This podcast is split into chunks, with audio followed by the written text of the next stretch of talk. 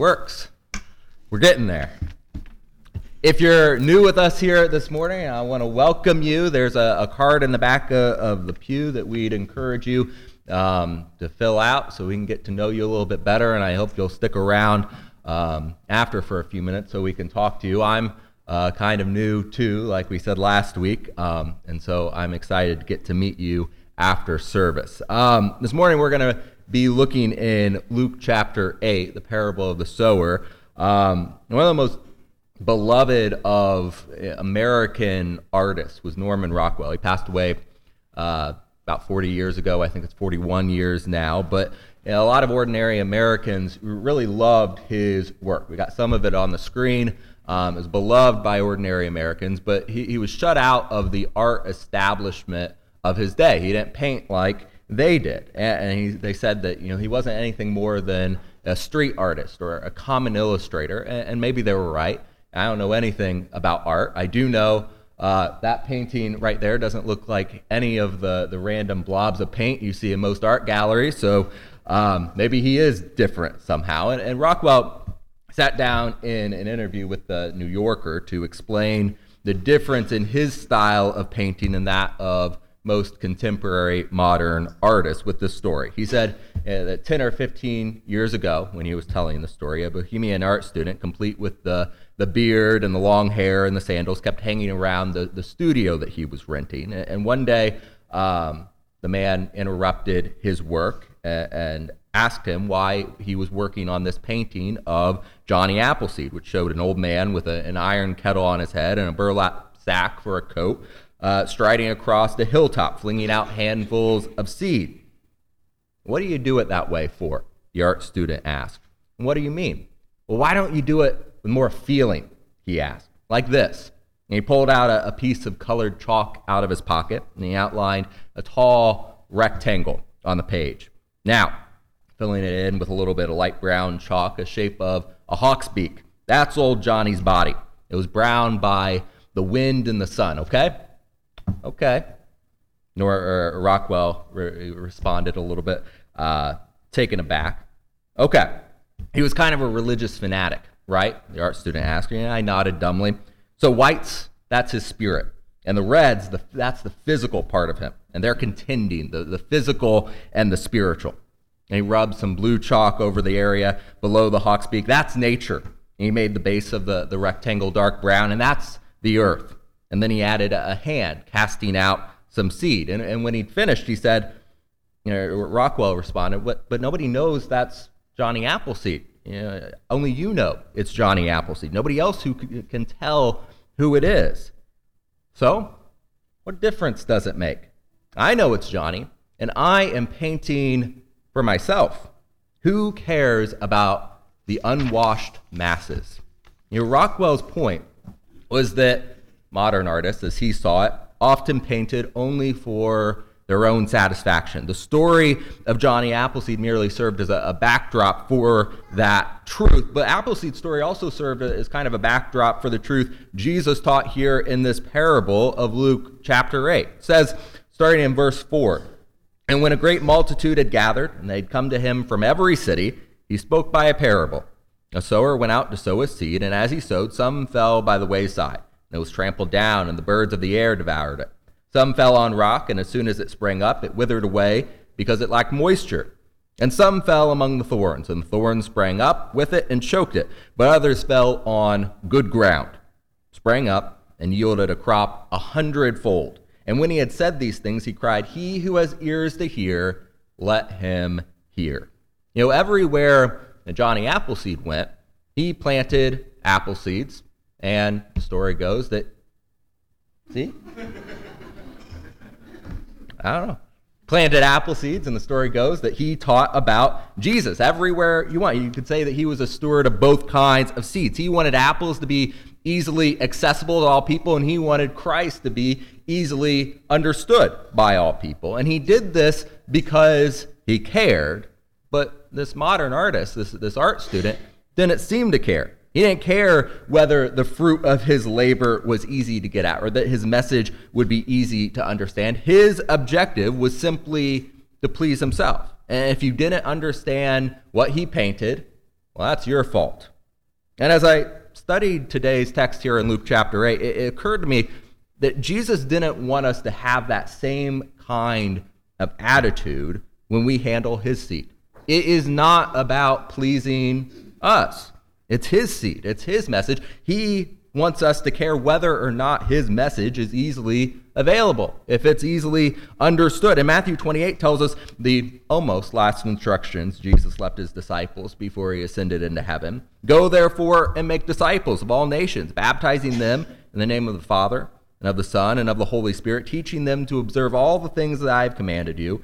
And lo, I am with you always, even to the very end of the age. In Matthew 28 19 through 20. In other words, be good stewards of my seed. Go and tell others what you've learned about Jesus. Make disciples of them, baptize them, and teach them what he's commanded. And our parable this morning implies that this is more than just a good suggestion. So hold that thought. We'll come back to it later. But before we get to that, let's back up a little and review the story told here in Luke 8. First, this large crowd gathers they're flocking Jesus. And Jesus speaks to them this story, the parable of the four soils. And then after Jesus tells the parable, his disciples pull him aside and ask, What does this mean? Luke 8 9, it tells us his disciples asked him, saying, What does this parable mean? And he said, To you, it has been given to know the mysteries of the kingdom of God, but to the rest, it is given to them in parables, that seeing they may not see, and hearing they may not understand. Now, the parable is this the seed is the word of God. Those by the wayside are the ones who hear. Then the devil comes and takes away the word out of their hearts, lest they should believe and be saved. But the ones on the rock are those who, when they hear, they receive the word with joy.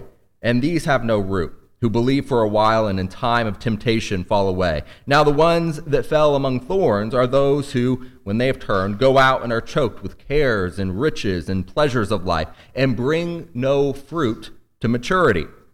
But the ones that fell on the good ground are those who, having heard the word with a noble and good heart, keep it and bear fruit with patience. So, let's see. A large crowd. Here's the message, the, the story that Jesus tells them. But even the disciples after this, they hear this story, and even the disciples have to go to him afterwards and ask him, What does it mean?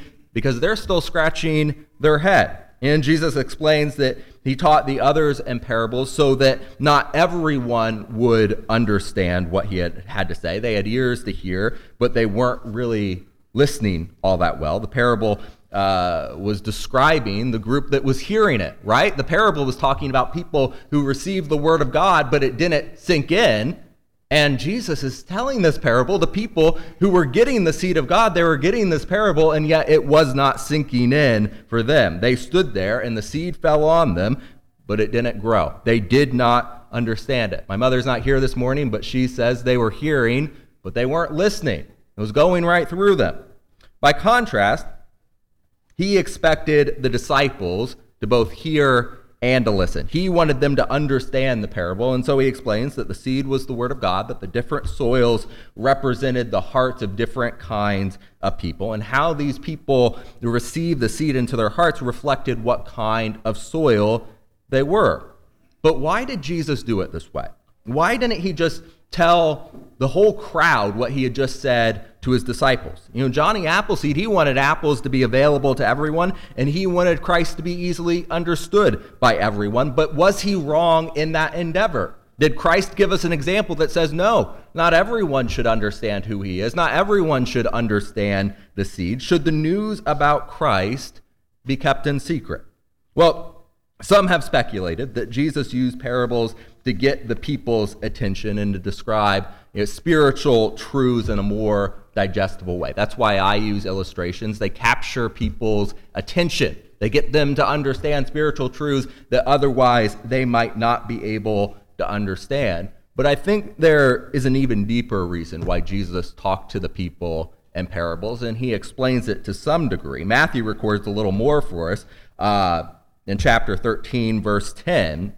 It says the disciples came and said to him, just like uh, Luke records, Why do you speak to them in parables? And he answered, and he said to them, Because it has been given to you to know the mysteries of the kingdom of heaven, but to them it has not been given. For whoever has, to him more will be given. and he will have abundance. But whoever does not have, even what he has will be taken away from him. Therefore, I speak to them in parables because seeing they do not see, and hearing they do not hear, nor do they understand. And uh, excuse me, and in them the prophecy of Isaiah is fulfilled, which says, "Hearing you will hear and shall not understand, and seeing you will see and not perceive, for the hearts of this people have grown dull." Their ears are hard of hearing, and their eyes they have closed, lest they should see with their eyes and hear with their ears, lest they should understand with their hearts and turn, so that I should heal them. But blessed are your eyes, for they see, and your ears, for they hear. For assuredly, I say to you that many prophets and righteous men desire to see what you see, and did not see it, and to hear what you hear, and did not hear it.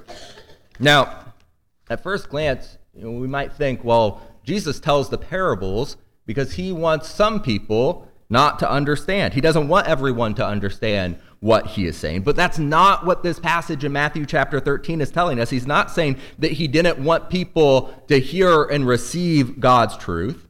He's just being realistic. Jesus knew there are people out there who don't really want to understand what God has to say. He could explain himself till he was blue in the face to these people but they would just give him a blank stare back. A while back, Time Magazine did a, a survey of religious scholars of different uh, varieties called the Jesus Seminar. And apparently, some you know, self appointed scholars got together and they questioned the authenticity of the Gospels in the Bible. And so they've been meeting about twice a year for a few years now to vote on which sections of Matthew, Mark, Luke, and John were actually recording the true history of Jesus. And when it came to the parables, the article explained that these scholars decided that they preferred parables without explicit applications. Let that soak in for a second. In other words, they like the parables. They're nice stories. They're fine to listen to. They just don't want to be told what they actually meant. They liked it to be kept up to their own imagination. They had eyes to see, but they refused to see. They had ears to hear, but they refused to listen. All around us, we are confronted by people who can hear the truth, but they would rather not listen. Now, besides that very real rejection of truth by God's people, there is, or excuse me, truth, uh, God's truth by people. I hope that God's people are not rejecting truth.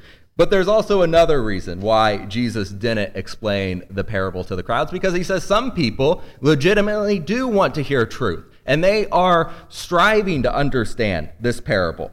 But Jesus says, I could have explained it, but they would not understand it anyways.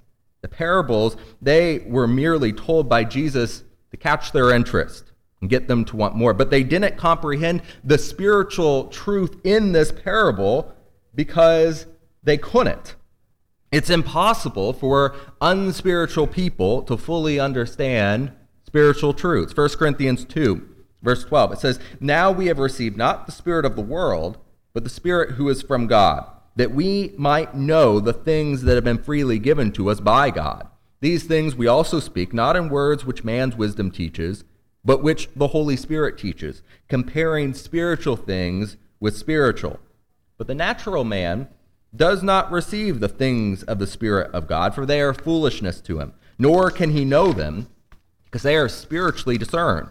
But he who is spiritual judges all things, yet he himself is rightly judged by no one. For who has known the mind of the Lord that he may instruct him?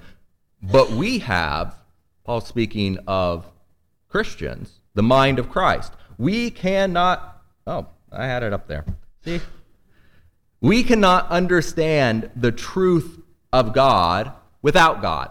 It simply is not possible. Until we become Christians, the stories of Jesus, they can catch our attention, they can pique our interest, but they cannot soak in fully until we have the mind of Christ, until God's Spirit dwells within us. Now, don't get me wrong, and we're talking about this on Wednesday nights, and I hope you'll join us for that study. But we can open up the Bible and we can read the same words as anyone else can. We can read the same stories. We can see the same commands in Scripture as anyone else. That is not what Paul is talking about here in his letter to the Corinthians. The Spirit doesn't teach us how to read or hear, He doesn't teach us how we can uh, understand context. Those aren't the things the Spirit teaches us. But the Spirit does teach us how to listen. These things we also speak not in words which man's wisdom teaches, but which the Holy Spirit teaches, comparing spiritual things with spiritual. But the natural man does not receive the things of the Spirit of God, for they are not blurred out to him, not missing for him. They are foolishness to him. Nor can he know them because they are spiritually discerned. It's not that once we become a Christian, God beams a book into our hands that finally we can read fully. No, just before it was foolishness to us. We didn't comprehend it. As Christians, we don't have to speak from our own wisdom anymore. We can listen to and speak from God's wisdom through the Spirit because now we can finally wrap our minds around it. Let me give you an example. Philippians 4 6, it tells us to be anxious for nothing, but in everything by prayer and supplication with thanksgiving, let your requests be known to God. And the peace of God, which surpasses all understanding, will guard your hearts and minds through Christ Jesus. Jesus can give us peace. He can free us from anxiety in all situations, even in those moments when we should feel anxious. Now, before we became Christians, we could read that same verse. We could see those same promises about eternal life and freedom from the temporary worries in our lives, and we could still uh, argue points of doctrine about the blessings God has given us. But after we became Christians, we aren't just reading and debating it anymore, we are feeling it. We understand what that peace is finally. The rest of the world, I don't know. I don't know. It's up there somewhere. The rest of the world doesn't understand it. It's beyond their understanding. But once we're Christians, we don't just have to read the words and take God's word for it anymore. We know it. We can feel it. We know we have that peace finally.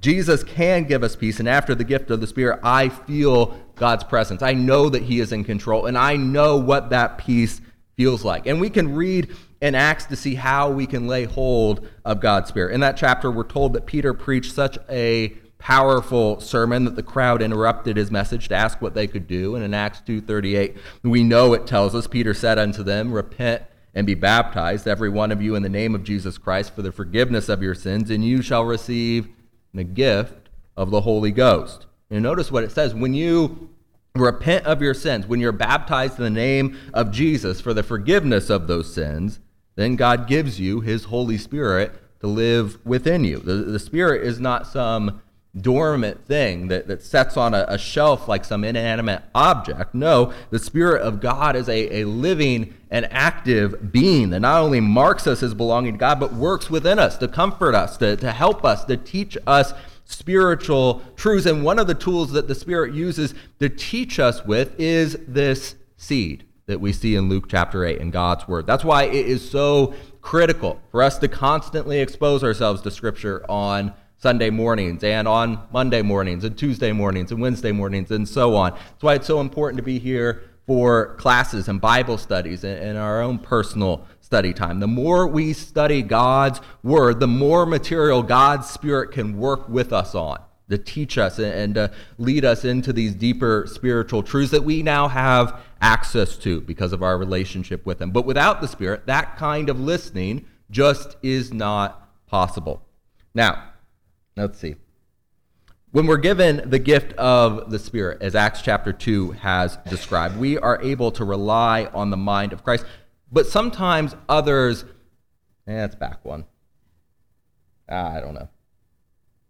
There. Sometimes others just won't be able to understand that. That's the flip side of this. Once we become Christians, we have access to an understanding we couldn't possibly have before because we weren't feeling it. We might have been reading it, we might have been comprehending it, but we could not feel it yet. And as Christians, we now have access to that. But now we're looking out into the world and we're surrounded by people who don't have that understanding yet. They cannot relate to that. Look back to our example from Philippians chapter 4. The peace of God surpasses all understanding. Without the Spirit, we don't have that peace. We can understand how it's possible. We can understand that because Christians are guaranteed eternal life by the, the grace of God, we can understand intellectually how that peace is possible, but we don't have it yet, so we cannot understand it fully without the Spirit. With the Spirit, though, we can find peace even while the world collapses around us. And those without the Spirit just will not comprehend that. It will be foolishness to them. They need the Spirit to guide them into that understanding. Er, remember from that interview with Norman Rockwell that there are some artists out there who, who he said just don't seem to care about the so called unwashed masses if they understood their art. They just throw paint on a canvas and they're satisfied that it's pleasing to them with no regard if anyone else can understand it. And Jesus was not like that. He didn't speak in parables because he didn't want people to understand. In fact, Jesus was very concerned about our understanding his truth because by that truth we could be set free. He promised us in John 8 if you abide in my word, you are my disciples indeed, and you shall know the truth, and the truth shall set you free.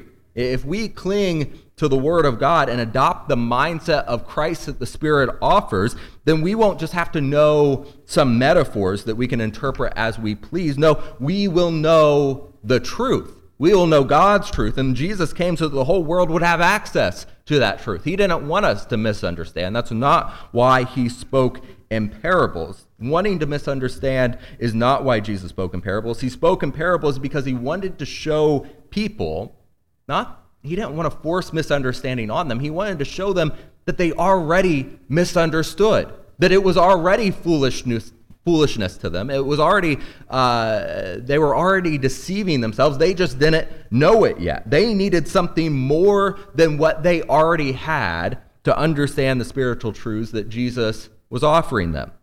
And I think the reason this is the parable that Jesus chose to explain why he spoke in parables, right? He spoke lots of parables. This is the one he chose to tell the disciples, this is why I speak this way, that not everyone understands. So the reason why he chose this parable, I think that's important too. He has just given this parable about sowing seeds, which explain, he later on explains that's about evangelism, right? And I am the sower casting out God's seed into the world. And so his explanation of why he speaks in parables is important because this inability to uh, reach the people with the seed to understand it fully, that affects my seed sowing too. And how many of you have tried to tell someone about Jesus and it feels like you're just hitting a brick wall? You tell them, uh, you think that you have the greatest news mankind has ever received. The actual Son of God was, or God was born to a virgin. He taught, he performed miracles here on earth. And then, despite having the power to conquer everything, he chose to allow himself to die, to be crucified. And then he rose so we could be set free from our sins and the consequence that was death. That is the greatest news that mankind has ever heard. And sometimes when we're telling people, it feels like we just get a blank stare in return. And that's why we cannot stop here in Luke chapter 8 at the end of this parable. Too often, verse 15 is where we lead off, but I think that for the benefit of these disciples, Jesus expands on this parable to teach us how we can break through that wall. He says to the disciples, there it is, no one, when he has hit a lamp, or excuse me, lit a lamp, covers it with a vessel or puts it under a bed, but sets it on a lampstand that those who may enter may see the light. For nothing is secret that will not be revealed, nor anything hidden that will not be known and come to light. Therefore, take heed how you hear, for whoever has, to him more will be given, and whoever does not have, even what he seems to have, will be taken away from him.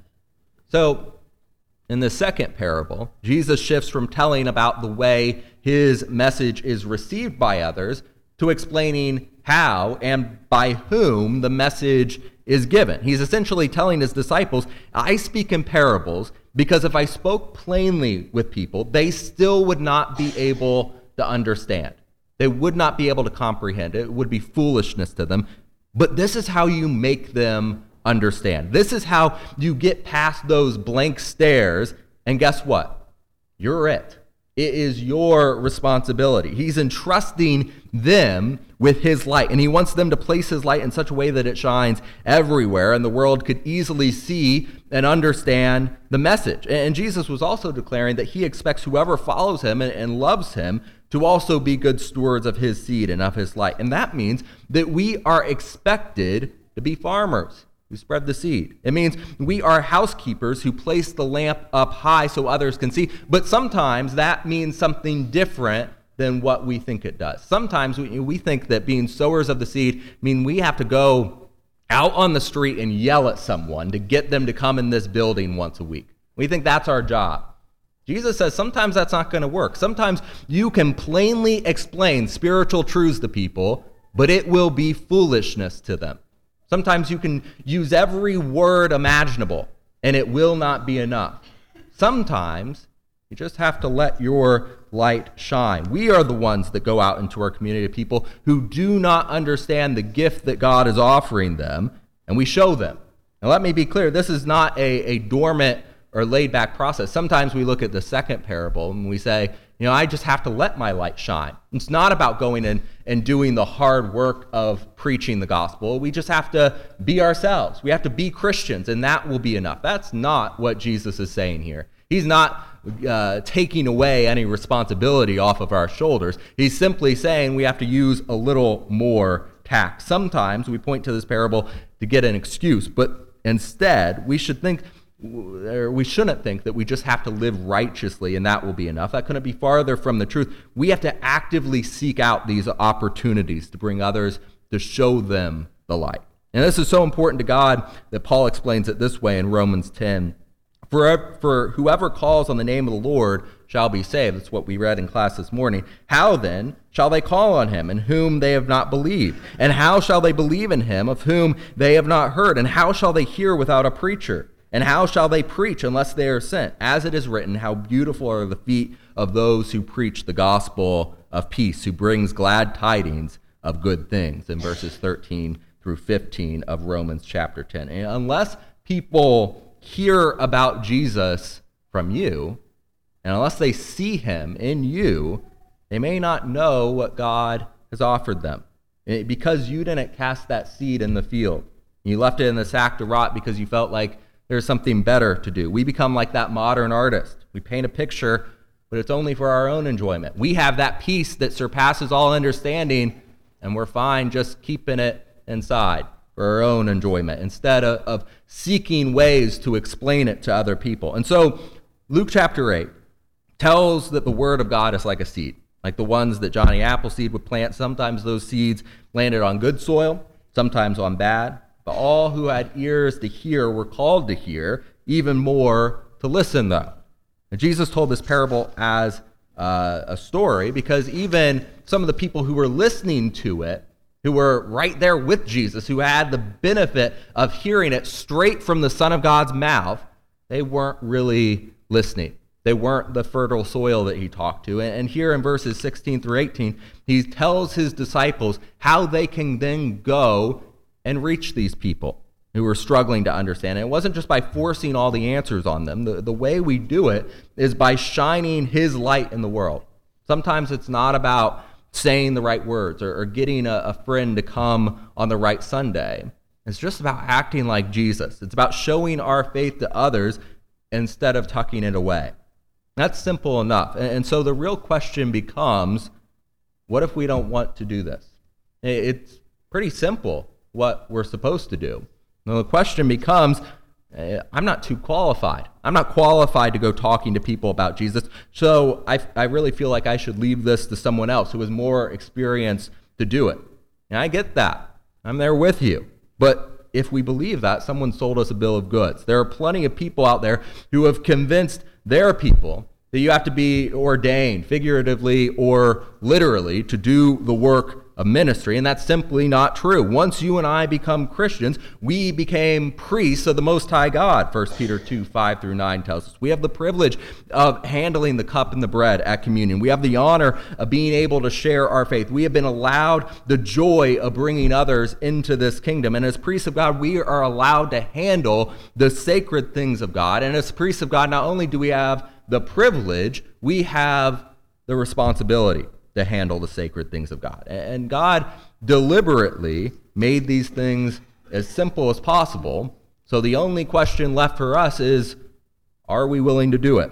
That's part of the message in the parable Jesus tells us here. A farmer goes out into this field, he scatters the seed, he's throwing the seed, and it ends up uh, going everywhere. The farmer threw a seed on the weeds and on the footpath beside the field and on the shallow ground and on the rich land. The seed landed everywhere. The farmer didn't have to be particularly skilled to do this work. A three year old could do it. But if you were going to get a crop, someone had to do it.